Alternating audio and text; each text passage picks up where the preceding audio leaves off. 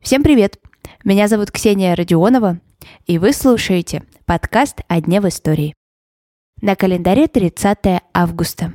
И сегодня в Татарстане отмечают День Республики. Слушаем 22 факта об этом самобытном субъекте.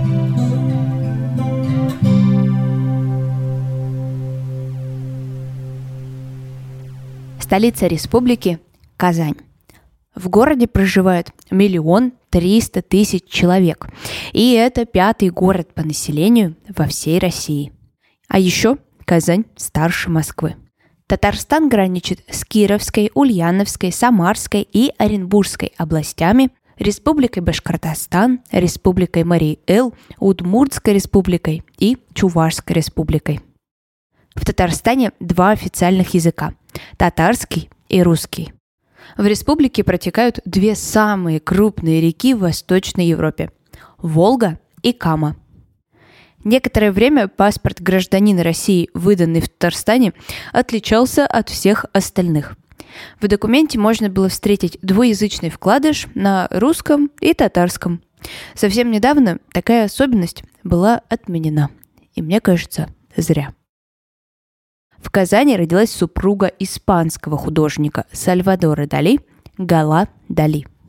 Еще в столице республики есть уникальное сооружение – храм всех религий. А вот Казанский Кремль, который там расположился, это объект всемирного наследия ЮНЕСКО. В Татарстане расположился один из трех наукоградов в России – Иннополис. Построен он был только в 2014 году. Нефть в России добывают не только на севере. В Татарстане находится одно из самых крупных месторождений. В 90-х Татарстан хотел выйти из состава России. Но страна была против, и поэтому пришлось находить какой-то компромисс. Так самостоятельность республики выше, чем у областей и краев. День республики отмечают именно сегодня, потому что 30 августа 1990 года этот регион получил статус Татарской Советской Социалистической Республики. Второй город по населению в Татарстане – Набережные Челны.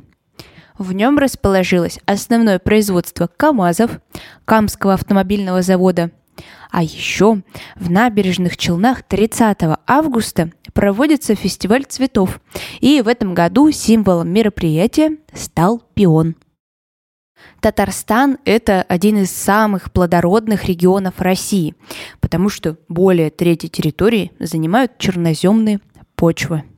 Все вы знаете соус тартар на основе майонеза и зелени. И создан он был во Франции – а переводится на русский язык с французского он как «соус по-татарски». По легенде, король Франции столкнулся в ожесточенном бою с татарами и был просто поражен силой солдат. Когда он спросил секрет этой выносливости, воины ему ответили «Все дело в их еде». Ею было непонятное королю блюдо из молока и зелени – так, в честь татаров, известный французский соус и назвали. Визитная карточка Татарстана – это, конечно, чак-чак. Самое большое в мире медовое лакомство было приготовлено в Казани к открытию чемпионата мира по футболу 2018 года. Сегодняшний выпуск подошел к концу – не забывайте подписываться на подкаст на календаре и рассказывать друзьям. Желаю вам хорошего дня. Услышимся совсем скоро.